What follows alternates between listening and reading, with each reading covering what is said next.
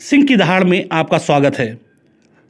दोस्तों, क्या आप जानते हैं कि महिलाओं को किसने उल्टे पल्लू की साड़ी पहनना सिखाया या कब से महिलाएँ उल्टे पल्लू का प्रयोग करने लगी? अगर आप नहीं जानते तो जान लीजिए, प्रधानमंत्री नरेंद्र मोदी ने गुरुवार को विश्व भारती विश्वविद्यालय के शताब्दी कार्यक्रम में बताया कि भारतीय महिलाओं के उल्टे पल्लू की साड़ी पहनना सबसे पहले गुरुदेव रविंद्रनाथ टैगोर के बड़े भाई और देश के पहले आईसीएस अफसर सत्येंद्र नाथ टैगोर की पत्नी ज्ञानंदनी देवी ने बताया था। उन्होंने ही बाएँ कंधे पर महिलाओं को साड़ी का पल्लू बांधना सिखाया। पश्चिम बंगाल के शांति निकेतन स्थित विश्व भारती विश्वविद्यालय के 100 साल पूरे होने पर प्रधानमंत्री नरेंद्र मोदी ने वीडियो कॉन्फ्रेंसिंग के ज़रिए छात्रों को संबोधित किया। इस दौरान पीएम मोदी ने गुरुदेव रविंद्रनाथ टैगोर से जुड़ी कई रोचक बातें बताईं। पीएम मोदी ने टैगोर के गुजरात कनेक्शन का भी ज़िक्र किया।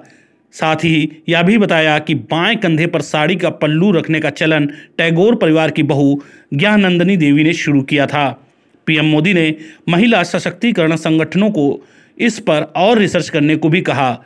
बता दें कि गुजरात में पारंपरिक तौर पर महिलाएँ सीधे पल्ले यानी साड़ी का पल्लू दाहिने कंधे पर ही रखती हैं।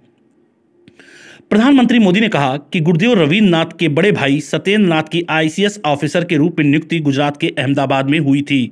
सत्येंद्र नाथ की पत्नी ज्ञानंदनी जी अहमदाबाद में रहती थीं।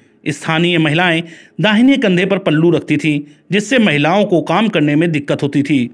ज्ञानंदिनी देवी ने आइडिया निकाला, क्यों ना पल्लू बाएँ कंधे पर लिया जाए?